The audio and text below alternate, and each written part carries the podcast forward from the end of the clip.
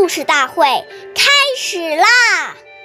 每晚十点，关注《中华少儿故事大会》，一起成为更好的讲述人。弘扬中华瑰宝，传承红色基因。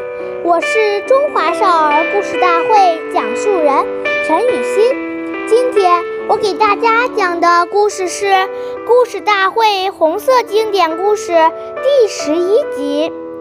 人比时有三怕。今天讲一个中央书记处书记任弼时爷爷的小故事。任弼时爷爷生前有三怕：一怕工作少，二怕麻烦人，三怕用钱多。这是他的人生格言。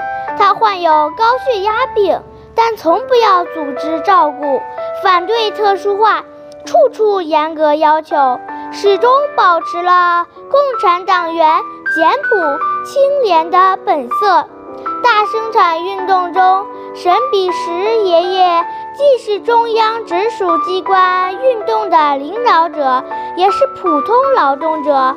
虽然身患多种疾病，但仍亲自组织开荒种地，参加纺纱。他忘我工作的精神非常感人。在延安，他的寝室里，床上架着副躺椅式的书桌，经常抱病坚持在床上办公学习。他对身边的同志说：“我们都是共产党员，肩负着革命的重担，能坚持一百步，就不应该走九十九步。”感谢大家的收听，关注中华少儿故事大会，一起成为更好的讲述人。我们下期再见。